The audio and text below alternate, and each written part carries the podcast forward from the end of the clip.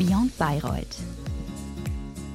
Hallo und herzlich willkommen zu einer neuen Folge des Beyond Bayreuth Juda Podcasts. Wir in Bayreuth sind zwar schon im ja, Süden Deutschlands, würde ich jetzt mal sagen. Also wenn man am Campus so eine Umfrage macht, sind ja trotzdem relativ viele äh, Leute da, die nördlich von, äh, von der schönen Wagnerstadt wohnen und das dann als südlich bezeichnen würden, äh, folgerichtig. Aber wir haben uns äh, heute dazu entschieden, äh, für unser heutiges Interview nochmal ein ganzes Stück äh, in den Süden der Bundesrepublik zu reisen, zumindest digital. In diesem Sinne darf ich auch die geschäftsführende Gesellschafterin der Walter Frei Assekuranz Makler GmbH begrüßen. Äh, vielen Dank, dass du da bist, Stefanie. Heute bei uns am Mikro und wir freuen uns auf das Gespräch. Herzlichen Dank für die Einladung. Ich freue mich auch tierisch. Ich bin allerdings äh, heute im Gespräch nicht südlich von euch, sondern nördlich. Ich sitze nämlich heute in Berlin und schaue auf den schönen Fernsehturm hier habe ich nämlich immer noch meinen Zweitwohnsitz. Äh, nicht schlecht, nicht schlecht. Das werden wir natürlich dann auch weiter beleuchten in den nächsten Minuten. Aber ich würde mal sagen, wärmen wir uns doch ein bisschen auf, fangen an, starten mit der Klassikerfrage rein. Da würde es mich auch direkt mal interessieren, Stefanie, wieso du dich eigentlich für Bayreuth entschieden hast. Weil am Bodensee soll es ja schön sein, Berlin soll ja schön sein. Wieso gerade dazwischen? Ja, die klassische Frage bekommt auch eine klassische Antwort. Bei mir war es im Prinzip ähnlich wie bei den meisten. Ich hatte mich einfach informiert, welche Universitäten für Jura eben sehr positiv bewertet worden sind.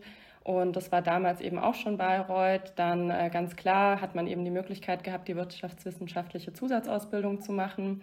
Das war mir eben mit dem Hintergrund Familienunternehmen irgendwie auch ganz wichtig, dass ich da zwar kein Bachelor bekomme, aber zumindest mal Einblicke so in die wesentlichen Grundlagen. Und ähm, ich fand auch die Idee, auf einem Campus zu studieren, sehr schön, bin auch tatsächlich dann Richtung Examensvorbereitung auf den Campus gezogen. Ich hatte eine Wohnung dann im Emil Warburg Weg, gleich neben dem Unibuchladen. Und also für Examensvorbereitung war das perfekt. Ja, bis sofort in der Mensa, bis gleich aber auch in der W-Fakultät. Ähm, also das war hervorragend. Insofern die klassischen Beweggründe wie bei den meisten die mich dann nach Bayreuth geführt haben. Ja, Stefanie, herzlich willkommen auch von meiner Seite. Schön, dass du dir heute die Zeit nimmst. Du hast es schon angesprochen, du bist auch relativ campusnah dann hingezogen. Du warst relativ nah an der Uni dann auch während deiner, während deiner Examenszeit zumindest. Wie sah vielleicht dein Leben neben dem Studium aus? Warst du dann überwiegend auch in der BIP zu finden? Gab es vielleicht auch noch ja, Sachen, die du neben dem Studium ausprobieren konntest? Nimm uns da doch vielleicht mal ein bisschen mit. Also zu Beginn hat man mich gar nicht in der BIP gefunden. Ähm, würde ich auch sage ich mal, den aktuellen Studenten empfehlen, sich das vielleicht zu überlegen, ob das eine weise Entscheidung ist. War auch nicht immer in den Vorlesungen, war nicht so mein Ding, habe versucht, das mir irgendwie selber beizubringen. War dann aber in der Examsvorbereitung tatsächlich eine von denjenigen, die ihren festen Platz im Streberschlauch hatte. Genau, ähm, ich brauchte das auch so ein bisschen, dieses, wir kontrollieren uns gegenseitig, dass man da ist und unterstützen uns und machen zusammen Pause. Also das, der Streberschlauch war mein Ding sozusagen. Ähm, als ich dann auf dem Campus gewohnt habe, war es natürlich auch perfekt. Ich war wirklich jeden zweiten Tag äh, im Studentenwald joggen, immer mit unterschiedlichen Kommilitonen und Kommilitoninnen. Also wir haben uns einfach immer abends nochmal verabredet, dass wir nochmal äh, den Stress aus uns rauslaufen sozusagen oder den Druck, den wir uns selber gemacht haben. Das war total schön. Dann ganz klar, ähm, ja, die, die klassischen Uni-Partys, Mensa-Party, RW, äh, Fakultätsparty war super. Ich war aber auch in der naturwissenschaftlichen Fakultät auf der einen oder anderen Party. Ähm, ich habe mir mal so ein paar Podcasts auch angehört von, von früheren Kommilitonen von mir. Da waren tatsächlich einige dabei, mit denen ich zusammen im selben Semester war. Ich fand es ganz interessant, dass keiner erwähnt hat, dass eigentlich das gesamte Semester immer auf der Pommern-Party war. Spannend, also Pommern Party war ich noch nie zum Beispiel. Also es ist bei mir kein Ding, also wirklich gar kein relevantes Event. Das war das Ding damals und ich fand es wirklich witzig, als würden die sich jetzt irgendwie im Nachhinein schämen, dass man auf diese Partys gegangen ist oder so, so zehn Jahre später, ja, oder im Studium vielleicht dann schon eher so ja, 14 Jahre später oder so. Aber ähm, ja, also Pommern Party war ein Ding. Damals bei BWLern und Juristen. Und ähm, wo ich auch war, was auch nicht genannt worden ist, war im Glashaus. Ja, das gibt es immer noch. Also Glashaus sehr gut. Also vor allem, wenn man irgendwie so eher auf äh, elektronische Musik steht, um das mal so zu sagen, äh, kann ich das schon sehr empfehlen. Also vor allem die Getränke sind da unschlagbar günstig. Also ich fand es einfach auch schön, mal andere zu sehen. Man ist ja irgendwie von morgens bis abends immer so mit den BWLern und den Juristen zusammen und das ist auch wichtig, dass man sich da auch gut austauscht und sich gegenseitig unterstützt. Aber mir tat es einfach auch gut, zwischendurch mal mit Menschen außerhalb der Uni Kontakt zu haben oder eben auch mal aus ganz anderen Studiengängen. Und äh, im Glashaus hat man jetzt eher weniger Juristen getroffen. Das war zum Beispiel auch ganz schön. Genau, ansonsten habe ich ähm, im Hochschulsport drei Semester einen Tanzkurs gegeben. Das war ganz süß. Äh, das war mir dann so ein bisschen zu viel. Dann habe ich das nach zwei Semestern, wollte ich das aufhören. Dann haben die damals noch eine StudiVZ-Gruppe gegründet, um mich zu überreden, dass ich doch bitte weitermache. Also das war äh, total herzig. Ich war natürlich auch immer da im Fitnessstudio an der Uni. Das fand ich auch super, dass wir da einfach dieses günstige Sportangebot hatten. Und ähm, ich war dann auch damals schon in einem Yogakurs, in einem Fitnessstudio. Also ich habe damals während meiner Bayreuther Zeit so den ersten Kontakt zu Yoga bekommen ähm, und habe einfach da versucht, viel zu machen. Und wenn ich in der Heimat war, habe ich immer noch gekellnert, um so meine Heimfahrten zu finanzieren. Also ich hatte das große Glück, ich musste nicht während dem Studium parallel arbeiten, aber ich habe zumindest das Taschengeld aufgebessert. Genau. Ja, sehr gut, das hört sich doch nach einem äh, ja, erfüllten Studentenleben an. Also auf den Punkt Yoga kommen wir später noch zu sprechen, um das jetzt mal so vor uns hinzuschieben, was man äh, nicht aufschieben sollte, außer man möchte in Cambridge Professor werden, ist das Referendariat. äh, kurzer Insider, kurzer, kurzer Leak der kommenden Staffel. Vielleicht äh, kam die Episode auch schon raus, aber wir haben ja mit Stefan Teil äh, Dr. Mhm. Stefan Teil, einen äh, Universitätsprofessor von der Cambridge University oder University of Cambridge eingeladen. Der war nicht im Referendariat, du aber schon, wenn wir, wenn wir richtig informiert sind, Stefanie. Und ich habe letztens auch wieder die ganzen Referendare irgendwie der BIP sitzen sehen. Warst du, warst du auch in Bayreuth oder warst du woanders? Was hast du im Referendariat so gemacht? Nee, mich hat es tatsächlich nach dem ersten Staatsexamen weggezogen. Äh, das war sogar so krass, dass, also mir hat es einfach irgendwie gereicht. Also es war eine gute Zeit, aber ich, ich, wollte dann einfach irgendwie nur noch weg. Und ich war auch immer so ein bisschen frustriert. Also ich komme vom Bodensee, ist alles sehr dörflich. Dann bin ich nach Bayreuth gegangen. Das war dann irgendwie doch auch sehr dörflich. Also klar konnte man da schon deutlich mehr machen und es ist eine Studentenstadt und so, aber irgendwie hat es mich immer so in die Stadt gezogen. Ich wollte es mal ausprobieren und ich habe das einfach, ich hatte Angst, dass ich so den Absprung nicht schaffe oder dass ich eines Tages denke, Gott, du bist auf dem Dorf hängen geblieben, du hast nie die Stadt ausprobiert. Und mir hat auch extrem ähm, die Tanzerei damals gefehlt. Ich hatte nach dem Abitur angefangen ähm, zu studieren, habe das dann abgebrochen und war dann in der München an der Evanson Dance School hieß die, glaube ich, genau. Und habe dann da eine Weiterbildung gemacht. Da hätte man dann auch Diplom-Tanzlehrerin werden können.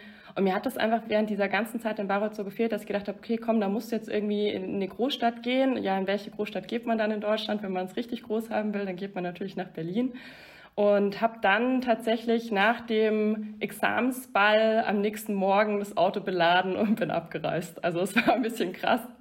Ähm, auch irgendwie schade jetzt so im Nachgang, weil man dann nicht mehr so die Möglichkeit hatte, sich in Ruhe von allen zu verabschieden. Ähm, das war dann halt dieser Abend, der war dann auch sehr gelungen, sage ich jetzt mal, und äh, feucht-fröhlich. Genau, aber es, ich war dann eben schnell weg. Dann hat es mich nach Berlin verschlagen. Ich habe ähm, dann Platz bekommen in Potsdam für Berlin hat man dann doch ähm, Wartezeiten einfach gehabt, habe dann gedacht, gut, dann nehme ich den, bin nach Berlin Mitte gezogen und habe dann die klassischen Stationen, Zivilstationen, ähm, Strafstationen und so weiter halt in Potsdam machen müssen und die anderen konnte ich mir frei aussuchen. Und was ich in Brandenburg tatsächlich ganz schön fand, gerade bei der Staatsanwaltschaft war, wir hatten die Möglichkeit, mal mit der Polizei mitzugehen. Wir haben mal so einen Alkoholtest gemacht, also wirklich so bewusstes Trinken und dann mal schauen, wo der Pegel liegt. So. Ähm, wir konnten mal in die Gerichtsmedizin mitgehen. Das war super spannend. Ähm, es hieß damals, ja, wir bekommen irgendwie eine frische Leiche. Wir haben dann leider eine bekommen, die mehrere Wochen ähm, im Wald hing, Maden übersät sozusagen. Also die kamen dann auch mit so einem Besen und haben erstmal die Maden runtergekehrt, bevor es dann losging. Das war ziemlich heftig. Ich habe es auch nicht durchgehalten, aber es war total toll, so eine Möglichkeit zu haben, da mal dabei zu sein einfach. Und dann hatte ich noch eine sehr verrückte Station. Und zwar war ich beim Finanzamt für Fahndung und Strafsachen in Berlin. Und die kontrollieren auch das Rotlichtmilieu. Und dann kam die Leiterin halt auf mich zu, ob ich halt Lust hätte, da mal mitzugehen. Und in meiner Naivität habe ich dann gesagt, ja klar, total cool, mache ich auf jeden Fall. so. Ähm, wir waren dann von elf morgens bis elf abends wirklich in vielen verschiedenen Berliner Bezirken, in sehr, sehr vielen Bordellen. Und das ist echt unvorstellbar, was man da sieht. Also das war so heftig, dass ich erst mal nachts nicht ins Bett gehen konnte. Ähm, dass ich echt so super dankbar war, dass ich dieses Leben habe, was ich habe. Ja, also man kriegt da Menschenhandel mit. Ähm, also ganz, ganz, ganz schlimme Dinge. Und ähm, das war das war echt ein Realitätsschock so. Und dafür bin ich aber trotzdem extrem dankbar, weil es erdet einen und man hat einfach Einblicke, die sonst keiner hat. Ja. Ja, Stefanie, super interessanter Einblick. Gerade das Referendariat ist ja eine relativ prägende Zeit und eine Zeit, wo man, glaube ich, zum ersten Mal auch mit der juristischen Praxis vertieft in Kontakt kommt. Bei dir ist es so, dass du dich sogar jetzt nach dieser ja, juristischen Praxiszeit nochmal akademisch weiterbilden möchtest. Du absolvierst parallel gerade ein LLM-Studium in Hamburg. Wieso hast du dich dafür entschieden? Was ist da vielleicht auch der fachliche Schwerpunkt? Äh, erzähl uns doch mal, wie der Entschluss zustande kam und, und wie sich dein Leben da so gestaltet.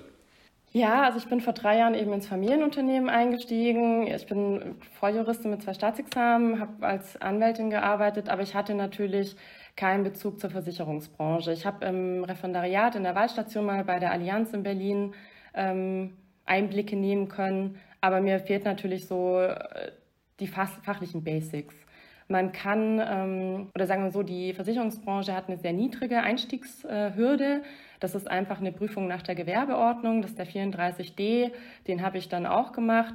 Aber da kriegt man, sage ich mal, so für die Privatkundensparten so ein bisschen Input, ähm, das machen wir aber nicht im Schwerpunkt. Also unser Schwerpunkt liegt auf den Gewerbe- und Industriekunden. Wir haben Unternehmen, die bis eine Milliarde Umsatz machen. Äh, da geht es um ganz andere Themen. Und irgendwie hatte ich so das Gefühl, ich möchte fachlich da noch ein bisschen mehr einsteigen und aber nicht über den praktischen Weg, sondern einfach wirklich vertieft aus der Lehre heraus. Und ähm, diesen Studiengang oder den LLM bieten in Deutschland halt drei, ich sage jetzt bewusst Hochschulen an, weil es sind nur zwei Unis, die Uni Münster, Uni Hamburg und die äh, Technische Hochschule in Köln. Und ich habe mich dann für Hamburg entschieden. Zum einen, weil es eine Uni ist äh, und man ist dann halt akademisch geprägt. Ähm, zum anderen auch, ich habe in den drei Jahren im Prinzip keinen Urlaub gemacht und meine Idee war dann so, ach, das ist ganz schön, dann hast du auch ein bisschen Zeit für dich, kommst mal raus, bist auch in einer coolen Stadt, dann kannst mal schön essen gehen abends und hast gleichzeitig irgendwie auch was so für dich. Ähm, genau, das war so ein bisschen der Gedankengang. Also ganz anders, wie wenn jetzt jemand nach dem ersten Staatsexamen oder nach dem zweiten sagt, ähm, für meinen roten Faden im Lebenslauf benötige ich noch eine Promotion oder ein LLM, sondern bei mir hat es einfach mehr was damit zu tun gehabt, dass ich gesagt habe, ich möchte eigentlich mehr fundierte Einblicke in die Sparten bekommen. Ja, ist ganz, ist ganz spannend, weil du da auch äh, in gewisser Weise eine Spätberufene bist. Also du hast es auch schon passenderweise angesprochen. Ja, eigentlich der normale Weg in Anführungszeichen ist ja, dass man sagt, okay, ich mache jetzt mein erstes, vielleicht mein zweites und entweder nach dem zweiten oder nach dem ersten entscheide ich mich für eine Promotion oder für einen Master oder für beides, je nachdem, wo ich auch hin will in gewisser Weise. Wie kam es dann bei dir so zu dem, zu dem Entschluss, dass du sagst, okay, ich sammle jetzt mal Arbeitserfahrung oder ich habe jetzt Arbeitserfahrung gesammelt und im Vergleich zu, zu, zu vorher, also wie, wie, wieso hast du dich quasi davor noch nicht dazu entschieden, sagen wir mal so, auch in Berlin dann vielleicht irgendeinen Master zu machen oder zu promovieren? Ja, also nach dem ersten Staatsexamen wollte ich einfach nur ganz schnell das zweite machen und ich wollte mhm. in die Stadt. Und nach dem zweiten Staatsexamen ging das bei mir eigentlich schon wieder los mit der Diskussion Familienunternehmen ja, nein.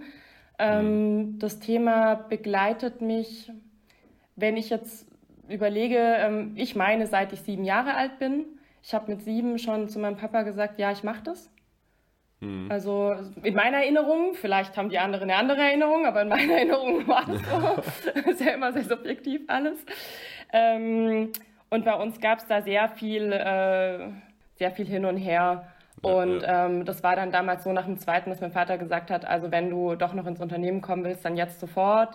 Und dadurch entstand diese Diskussion eigentlich gar nicht, äh, jetzt nochmal da über sowas wie eine Promotion mhm. oder ein LLM nachzudenken. Also es, mhm. in meinem Lebenslauf hat schon sehr viel immer, oder hat, hat das Familienunternehmen sehr viel meine Entscheidungen geprägt. Das ist, das ist auch ein guter Punkt tatsächlich. Also ähm, das ist jetzt die perfekte Vorlage für die nächste Frage, Stefanie, um da mal kurz einzuhaken. Ähm, du meintest ja, das war auch wirklich seit jetzt deinem siebten Lebensjahr so ein, so ein ganz ja, bewusster Entschluss, das irgendwie zu machen. Oder äh, falls man zu dem Zeitpunkt äh, schon einen bewussten Entschluss treffen kann, war es ja zumindest jetzt nicht geschäftsunfähig, komplett. äh, äh, ja, inwiefern hat, es, ja, inwiefern, inwiefern hat es auch dein ähm, Studium geprägt, so die, der ganze Hintergrund äh, familiär? Ja, also das war natürlich ausschlaggebend. Ähm, ich habe keinen roten Faden im Lebenslauf ich hoffe auch, dass ich vielleicht jetzt losgelöst vom Familienunternehmen dem einen oder anderen Zuhörer da ähm, ja, positive Gedanken geben kann. Das muss auch nicht immer sein. Ja, man kann trotzdem erfolgreich sein. Ähm, ich hatte nach dem Abitur eigentlich schon sehr klar von meinem Vater vorgegeben bekommen, dass ich jetzt an der Fachhochschule in Köln Versicherungsrecht studieren muss. Und ich habe das dann eigentlich sehr widerwillig angefangen, weil ich immer dachte, nee, ich möchte eigentlich was studieren, was es mir offen hält, ins Familienunternehmen zu gehen, aber gleichzeitig eben mir auch andere Wege offen stehen. Das habe ich dann auch abgebrochen, das Studium, um dann eben diese besagte äh, Tanzausbildung in München zu machen. Also da schon nach dem Abitur ging es nicht geradlinig los. Und dann hatte ich äh, ein sehr langes Gespräch mit meinem Großvater, der ja die zweite Generation im Unternehmen war. Und der hatte dann gesagt, Kind, denk doch über Jura nach. Das ist die beste Basis für unser Geschäft. Und ähm, dann hatte ich eben auch über so einen Unternehmerverband Kontakt zu einem Studenten an der Uni Bayreuth. Den habe ich dann mal besucht und der hat mir das dann eigentlich sehr schmackhaft gemacht, sage ich mal. Und dann war das so die eine Option. Die andere Option war immer BWL an der EBS oder an der WHU. Und da hatte ich mich tatsächlich damals bewusst entgegen, dagegen entschieden, losgelöst vom Studienfach, weil ich einfach gedacht habe, das tut mir nicht gut da tummeln sich manchmal schon ähm, spezielle Persönlichkeiten. Und ich wollte einfach total, ja, Füße auf dem Boden, normal studieren wie alle anderen auch. Und ähm, ich glaube, das war auch ganz gut so. Genau, aber deswegen, das Familienunternehmen hat natürlich da die Entscheidung auch sehr deutlich geprägt. Und dann durch meinen Großvater kam es dann eben zur, zur Rechtswissenschaft und zur Uni Bayreuth. Ja, also das war schon immer so im Hinterkopf und klar sagt man irgendwie, also als Kind sagt man halt, ja, ich mache das mal, aber das ist ja keine äh, reflektierte, bewusste ja. Entscheidung mit sieben. Ne? Das ist wie wenn ich mit sieben sage, ich will mal Feuermann werden oder so. Also, ähm, aber es begleitet einen halt immer und diese Option, dass man das machen könnte und man ist groß geworden mit dem Unternehmen, es liegt einem irgendwie auch am Herzen, man kennt die Mitarbeiter. Ähm, das, ist, das ist schon auch ein bisschen wie Familie und man fühlt sich immer verantwortlich, losgelöst von Druck oder Nicht-Druck, der vielleicht von den Eltern kommt. Also ich spreche da schon seit 20 Jahren mit vielen Nachfolgern ähm, im Verband der Familienunternehmer und vielen geht es da ähnlich. Also man hat immer dieses Verantwortungsgefühl, dieses Pflichtgefühl, man muss das ja auch fortführen und das wäre doch toll und so. Und das begleitet einen einfach sehr. Und das beeinflusst natürlich auch die Entscheidungen, ja. Ja, Stefanie, wir haben jetzt auch schon viel von dem Familienunternehmen gesprochen. Jetzt stellt sich uns natürlich die Frage, wie sieht vielleicht auch so ein aktueller Arbeitstag bei dir aus? Was macht man als geschäftsführende Gesellschafterin? Und gib uns doch vielleicht auch einfach mal ein paar Hintergrundinformationen. Ähm, wie sieht dieses Familienunternehmen denn aus? Wie ist es strukturiert? Ähm, nimm uns da doch mal mit, äh, wie so dein Leben aktuell dann sich gestaltet. Ui, ja, so einen klassischen Tag gibt es nicht. Jetzt, wo fange ich da an? Ähm, also Unternehmen, unser, unser Familienunternehmen sind eigentlich zwei Unternehmen. Ähm, historisch bedingt. Mein Urgroßvater hat angefangen, äh, Versicherungen von der Württembergischen zu verkaufen. Das heißt, er war Generalagent und das hat er dann an meinen Großvater übergeben und der wiederum an meinen Vater. Und ähm, mein Vater hat dann vor 32 Jahren noch eine Maklerfirma gegründet, weil wir so tolle große Industrieunternehmen betreuen durften, dass die Produkte ausschließlich von der Württembergischen die Risiken nicht mehr abdecken konnten. Und unsere Kunden sind international geworden. Also wir mussten mit denen auch mit ins Ausland gehen oder durften glücklicherweise. Und seitdem haben wir einfach zwei Unternehmen. Also wir haben immer noch die Generalagentur für die Württembergische Versicherung, wo ich geschäftsführende Gesellschafterin bin, wo wir überwiegend Privatkunden betreuen. Und dann haben wir eben die, wie ihr es eingangs erwähnt habt, die Walter Frei Assekuranzmakler GmbH. Ähm, mein Uropa hieß auch Walter und mein Papa auch. Deswegen habe ich gedacht, wir lassen den Namen so, das ist doch schön. Ähm, wo wir überwiegend eben Gewerbe- und Industriekunden betreuen, über alle Branchen hinweg, also von, ich sage jetzt mal, Spaßbädern, ähm, Galvaniken, Maschinenbau, Anlagenbau, ähm, Glasherstellung, Holz, also wirklich über alle Branchen und eben bis zu einer Milliarde Umsatz. Das ist so das, was wir tun. Wir sind 20 Leute über beide Firmen und ähm, ja, Geschäftsführerin von einem kleinen Unternehmen bedeutet, dass man sich im Prinzip um alles kümmert. Weil man hat nicht für jeden Bereich ähm, die Möglichkeit, jemanden einzustellen. Das heißt, ich habe zwar einen externen IT-Dienstleister, aber ich bin halt auch der IT-Hotdesk. Ja? Ähm, ich bin trotz dessen, dass ich jetzt eine super Assistenz habe, die mich da unterstützt, bin ich trotzdem aber auch die Marketingabteilung. Und ich bin aber auch die Finanzen und ich bin auch die Personalerin. Und also ich habe so viele verschiedene Hüte auf und äh, jongliere jeden Tag alle Bälle und versuche dabei einfach nur mein Bestes zu geben und jeden Tag immer besser zu werden.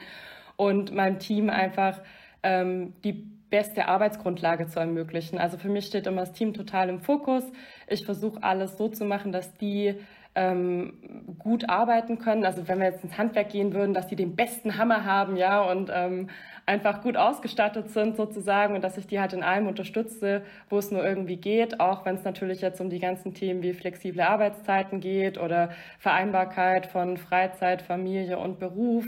Ähm, da versuche ich wirklich extrem entgegenkommend zu sein und alles irgendwie möglich zu machen. Und da hat sich natürlich bei uns in der Kultur sehr viel verändert in den drei Jahren seit ich jetzt ins Unternehmen eingestiegen bin.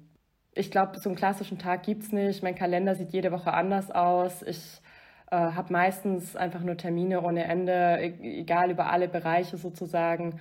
Ähm, habe selten Tage, wo ich einfach mal in Ruhe am Schreibtisch sitze und was abarbeiten kann. Und ähm, befürchte, dass aufgrund des Arbeitnehmermarktes, den wir derzeit haben, äh, das auch perspektivisch nicht unbedingt besser werden wird. Also wir könnten auch mehr Personal benötigen. Also kleiner Aufruf, wer Lust hat, in einem schönen Familienunternehmen mitzuarbeiten. Ja, wir freuen uns riesig. Ähm, genau, aber ich glaube, wir müssen einfach alle gucken, dass wir effizienter werden, ähm, auch was wir digital machen können, dass wir da mehr, ähm, noch mehr drauf setzen, weil es einfach, also wir brauchen euch, ja, es wird gut, wenn ihr fertig werdet und auf den Arbeitsmarkt kommt. Stefanie, man, man merkt ja, du, du bist die Frau für alles und du hast auf jeden Fall Plan für alles auch.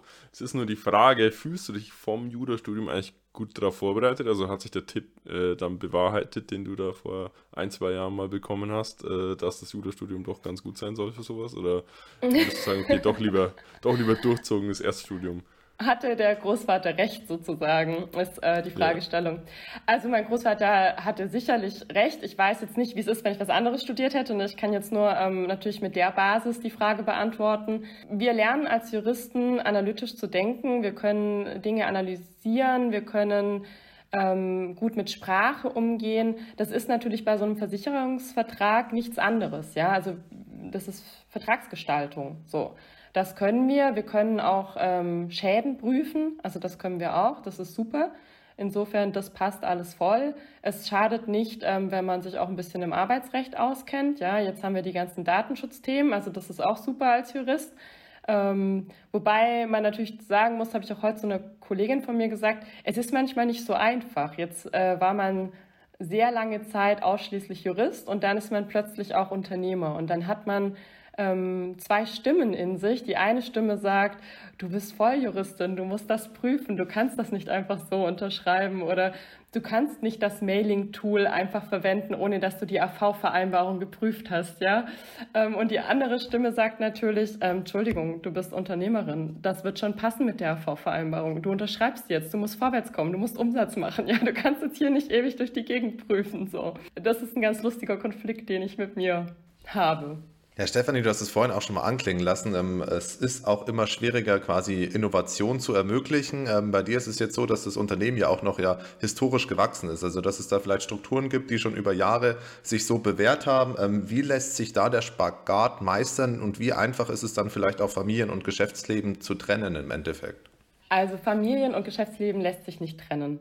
Das ist die Entscheidung für das Familienunternehmen. Und es heißt ja schon Familienunternehmen. Ja? Das ist dein Leben, das ist dein Inhalt. Und natürlich kannst du so Dinge machen wie ich jetzt. Du hast irgendwie zwei Mobiltelefone und sagst dann, das eine ist privat und das andere ist geschäftlich. Und ich versuche mich zu disziplinieren und jetzt am Sonntag mal nicht aufs geschäftliche Telefon zu gucken oder so. Aber du beschäftigst dich 24 Stunden mit dem Unternehmen. Das ist dein Baby, das ist alles, das ist dein Inhalt so. Und du brauchst natürlich auch einen Partner, der da mitzieht. Und ähm, bis jetzt, toll, toll, toll, glücklicherweise habe ich den. genau, der mich da voll unterstützt. Und ähm, das, das, kannst, das kannst du nicht trennen. Deine Kunden, Kunden werden irgendwann in unserer Größe auch zu deinen Freunden. Das ist auch ein Satz, den mein Vater zu seinem Abschied gesagt hat. Und ich finde, das ist ganz wunderbar, wenn man einfach sagen kann, dass man mit den Menschen, mit denen man zusammengearbeitet hat, ähm, einfach auch enge Bindungen knüpfen konnte. Also ja, das, ich glaube, das wird ja bei jeder Familienunternehmer sagen, das, das, das gibt es nicht. Das ist dein Leben so. Und Innovationen oder Veränderungen im Unternehmen ähm, ist sicherlich, je nachdem, wie alt das Team ist, ähm, auch anders zu bewerten. Als ich ins Unternehmen gekommen bin, hatten wir ein sehr hohes Durchschnittsalter im Personalbestand.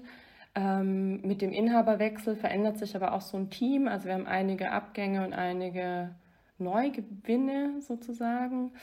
Und ähm, das tut dann auch so einer alten Mannschaft, die aber total wichtig ist. Ich meine jetzt auch nicht alt im Sinne von Alter, sondern eben die schon lange eine Betriebszugehörigkeit haben. Äh, denen tut es ganz gut, weil dann kommt da auch durch anderes Personal ein frischer Wind rein und die sind vielleicht eher motiviert zu sagen, hey, wir machen was neu, wir packen was anders an, wir verändern den Prozess. Ähm, das, das ja, das klingt so blöd, aber das befruchtet sich dann gegenseitig so ein bisschen. Und ich glaube, da sind wir derzeit auf einem sehr, sehr guten Weg, weil wir einfach das Fachwissen und auch die Kenntnisse oder die kundenspezifischen Kenntnisse noch in sehr langjährigen Mitarbeitern vorhanden haben, aber jetzt auch echt gute neue Leute dazugewinnen konnten, die einfach mit einem anderen Ansatz auch äh, die, die Dinge anpacken oder mit neutralen Augen auch auf die Prozesse schauen. Ja. Und mir ist immer ganz wichtig, dass alle mitgestalten. Also das anders jetzt als im Konzern. Äh, ich wünsche mir, dass das aktiv mitgestaltet wird, dass man sagt, guck mal, können wir das nicht anders machen? Ähm, ich habe da eine Idee. Äh, davon lebt so ein kleines Unternehmen mit 20 Leuten. Ja, super interessanter Einblick. Ähm, auch wenn Markus und ich noch kein Unternehmen mit 20 Leuten haben, kann es ja mal sein, dass es äh, so wird. Und dann greifen wir auf dein Fachwissen zurück. Ähm, wenn wir schon beim Thema Innovation und Konstanz sind, so eine Konstante in deinem Leben, zumindest seit dem Studium, von dem her, was wir wissen, ist ja das Thema Yoga. Und jetzt sind wir endlich hier mal angekommen äh, bei den wichtigen Dingen des Lebens. Stefanie, was sind eigentlich so deine ja, Work-Life-Balance-Tipps? Äh, du hast schon gesagt, am Sonntag möglicherweise nicht, äh, nach Möglichkeit nicht aufs Handy schauen. Und inwiefern hilft dir der Yoga dabei? Ist es so ein bisschen ein Ausgleich oder wie kann man sich das vorstellen? Ich finde diese ganze Work-Life-Balance-Diskussion sehr schwierig. Also als Arbeitgeberin muss ich da natürlich mitgehen, das ist ganz klar. Ähm, ich bin aber natürlich keine Angestellte, ich bin, ich bin selbstständig. Und ich würde aber vielleicht mal nochmal zu einem Arbeitnehmer gesprochen, ich würde jedem einfach nur empfehlen, finde wirklich etwas, was dir Freude bereitet, was du liebst, was du gerne machst und wo du Erfüllung in deiner Leistung findest. Weil wenn du keine Erfüllung in deiner Leistung findest, dann wird es eine ziemlich harte Zeit. Und dann wird nämlich Work-Life immer nur noch auf Life die Betonung liegen und nicht mehr auf Work. Und ich glaube auch, dass es daher so ein bisschen kommt, dass, dass Menschen einfach keine Erfüllung mehr in ihrer Arbeit finden. Also das vielleicht so so eingangs. Ähm, ich war schon immer so ein Typ, ich habe immer schon, ja, was heißt viel gearbeitet, aber ich habe wahrscheinlich auch übermäßig viel gelernt im Vergleich zu anderen. Oder ich habe meine, ähm, wie hießen denn die schönen Arbeiten, die wir da immer schreiben mussten? Hausarbeiten. Die Hausarbeiten, genau.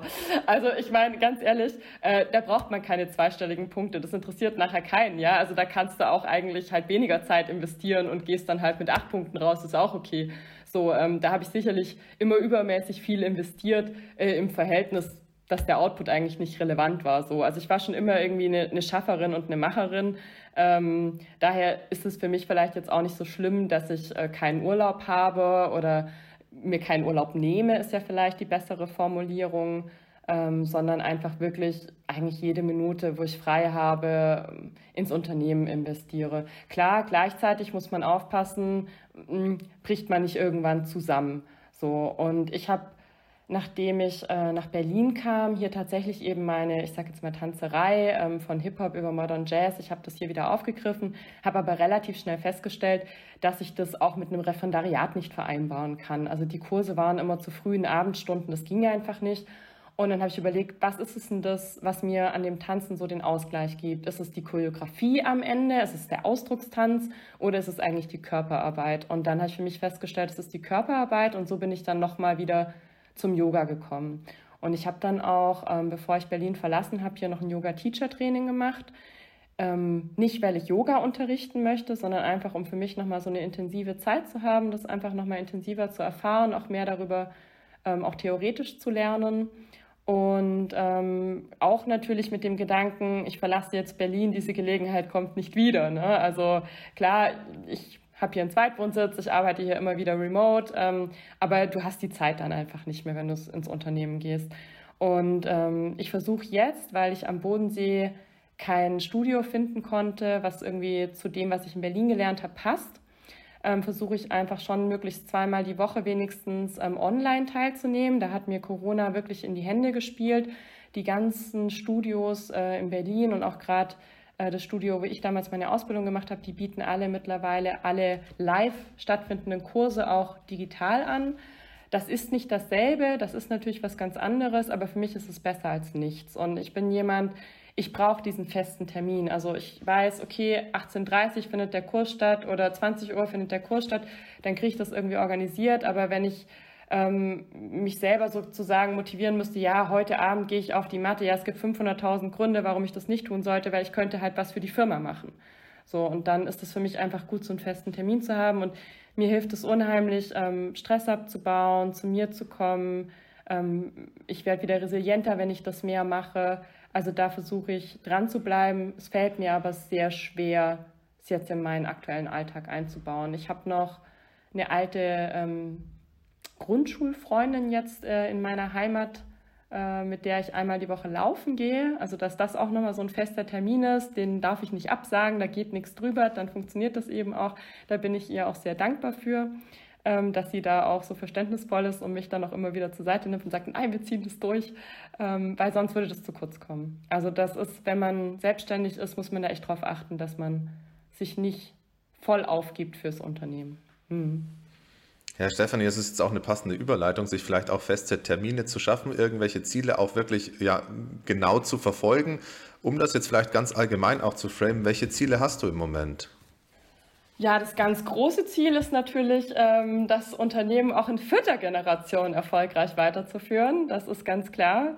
Und das hat natürlich viele kleine Steps. Und ich würde sagen, jetzt so die erste Zeit war für mich einfach ganz wichtig, diesen Inhaberwechsel gut über die Bühne zu bekommen, intern wie extern. Also intern eben Teamwechsel, neues Team zusammenschweißen, ne? die ganzen Informationen über die Kunden, äh, die eben nicht in irgendwelchen Akten stehen, auch ähm, von den alten Kollegen an die neuen übergeben. Ähm, aber auch äh, mir mein Standing zu erarbeiten. Vertrauen und Respekt kriegst du nicht als Nachfolger, weil du halt Familienmitglied bist, sondern auch das musst du dir hart erarbeiten. Und ich bin da auch sehr dankbar für. Ich habe da so eine kleine Anekdote sozusagen, die ich mir gerne zu dem Thema erzähle. Ich habe eine ähm, Kollegin, die ist jetzt seit 14 Jahren bei uns im Unternehmen, die hat bei uns die Ausbildung gemacht und ich habe dann zu Beginn, als ich kam, mit jedem Personalgespräch äh, geführt und gefragt, so, ja, was soll ich denn behalten und was soll ich verändern und ne, was wünschen Sie sich und so. Und dann sagte sie ganz direkt zu mir ins Gesicht, also ganz ehrlich, ähm, Ihr Vater hat mir hier elf Jahre lang Versprechungen gemacht und nichts eingehalten. Also Sie brauchen mir hier gar nichts versprechen. Und dann saß ich da so und guck sie so an und sag so, okay, so Schluck. Mhm. Herzlichen Dank für Ihre ehrliche Antwort. Ne? So, ich werde das mitnehmen und ich komme dann auf Sie zu, wenn ich dann meine Versprechen eingehalten habe. So. Und ähm, ja, bei der habe ich äh, mir das hart erarbeitet und ich würde sagen, dass wir jetzt eine richtig tolle Beziehung haben, dass es äh, gut funktioniert. Ähm, also ja, also das denke ich, Team, Team zusammenführen, eine Beziehung aufbauen, Vertrauen aufbauen, das ist so das Wichtigste erstmal in, den, in der ersten Zeit, auch den Kontakt zu den Kunden zu finden. Das war durch Corona extrem schwierig. Also wir hatten natürlich dann viele Remote-Termine, aber ja, stell dich als Nachfolger remote vor. Also das ist nicht greifbar und unser Geschäft lebt vom Vertrauen und von der persönlichen Beziehung. Und da bin ich froh, dass wir einfach dieses Jahr ganz, ganz viele Termine nachholen konnten. Wir hatten dieses Jahr auch ein Riesenevent ähm, auf so einem alten Raddampfer auf dem Bodensee, wo ich dann auch offiziell meinen Vater verabschieden konnte. Das war total wichtig, dass man ihm da einfach auch die Plattform nochmal gegeben hat. Und da konnte ich auch sehr viele Kunden kennenlernen, die ich noch nicht kannte. Und da möchte ich dranbleiben und natürlich auch dann schauen, wer könnte noch zu uns passen, wen kann man noch für uns gewinnen. Genau, das sind mal so die nächsten kleinen Baby-Steps. Ja, toi, toi, toi. Also jetzt komme ich mal hier aufs, aufs Holz bei mir am Schreibtisch äh, und auf jeden Fall vor allem auch, dass es hier mit Yoga und Sport äh, äh, so weitergeht und natürlich auch, ja, was das Dank. Professionelle angeht. Jetzt sind wir auch schon wirklich am Ende angekommen. Also ähm, wir sind bei unserer zehnten Frage und zwar ist diese Frage ähm, auch wieder ein Klassiker man kennt's. Ähm, und zwar, ähm, stell dir vor, du bist jetzt auf einer, auf einer Bühne und kannst einfach das sagen, auf was du Bock hast. So, du kannst äh, unseren, unseren Zuhörern, unsere Zuhörerinnen, die meisten sind ja dann trotzdem im Studium noch, irgendwas mitgeben. Sei es was, was, was, was, was dir jetzt auch spontan einfällt. Egal, Thema egal, ähm, genau. Also ich glaube, Vertrauen ist ähm, so das überleitende Stichwort. Ich habe sehr viele Zweifel gehabt während dem Studium in Bayreuth. Ähm, ich fand, es war ein massiver Druck, unter dem man da steht weil alles sich so auf dieses Staatsexamen zuspitzt. Und egal eben, wie ich es vorher gesagt habe, ob du in Hausarbeiten irgendwie 14 Punkte hattest, das interessiert halt nachher einfach keinen. Und ähm, deswegen Vertrauen in sich selbst zu haben, Vertrauen, äh, dass es gut gehen wird und dass man, egal welche Note daraus kommt, ähm, seinen Weg geht. Und ähm, jetzt aus Arbeitgeberperspektive, ganz ehrlich, wir befinden uns in einem Arbeitnehmermarkt. Also da ist das gar nicht mehr relevant, ob man ein VB hat oder nicht. Man kriegt grandiose Jobs auch ohne VB. Also das vielleicht nochmal so, weil ich habe das immer so empfunden, das schwebt so über allem und wenn man das nicht hat, ist man nichts wert als Mensch. Und also da einfach nochmal sich einfach keinen Kopf machen, stetig dranbleiben, wirklich konsequent ähm, lernen, dann gerade wenn es in die Examensphase geht, vielleicht auch mal zusammen sich setzen, Dinge durchsprechen. Also das hilft sicherlich. Und dann einfach ähm, Vertrauen zu sich selbst aufbauen. Das, glaube ich, ist ganz wichtig. Ähm, und der rote Faden ist auch nicht immer alles im Leben. Also das vielleicht auch nochmal, was ich für mich so mitgenommen habe. Ähm, und ja, was ich vielleicht auch noch mitgeben möchte, ist, überlegt euch, ob ihr nicht doch ein Semester im Ausland macht. Also das habe ich nicht gemacht und bis heute bereue ich das eigentlich, dass ich das in der Schule nicht gemacht habe, dass ich es im Studium nicht gemacht habe. Ähm, die Zeit kommt nicht wieder. Das ist so ein doofer, doofer Spruch, den man, wenn man jung ist, irgendwie nicht so versteht. Ähm, ich gehe jetzt auf die 40 zu langsam. Da denkt man dann doch manchmal wieder ein bisschen anders nach. Ich fühle mich zwar immer wie 24, aber ähm, das bin ich halt nicht mehr. Und deswegen einfach da vielleicht auch nochmal drüber nachdenken. Das eine Semester mehr reißt hinten raus überhaupt nicht. Also einfach einfach machen, ja. Und Vertrauen in sich haben. Das ist ganz wichtig. Das schaffen alle. Sehr gut, da würde ich doch mal sagen, es ist die ideale Abrundung jetzt hier in den vergangenen paar Minuten. Und äh, in diesem Sinne, vielen Dank, dass du da warst. Hat äh, mega viel Spaß gemacht und äh, ja, wir wünschen dir alles Gute. Ganz, ganz lieben Dank auch an euch. Ich freue mich riesig, dass ihr auf mich zugekommen seid und dass ich äh, meine Geschichte hier teilen durfte. Und ich hoffe sehr, dass der ein oder andere für sich auch irgendwie was mitnehmen konnte. Vielen lieben Dank und viel Erfolg euch weiterhin. Beyond Bayreuth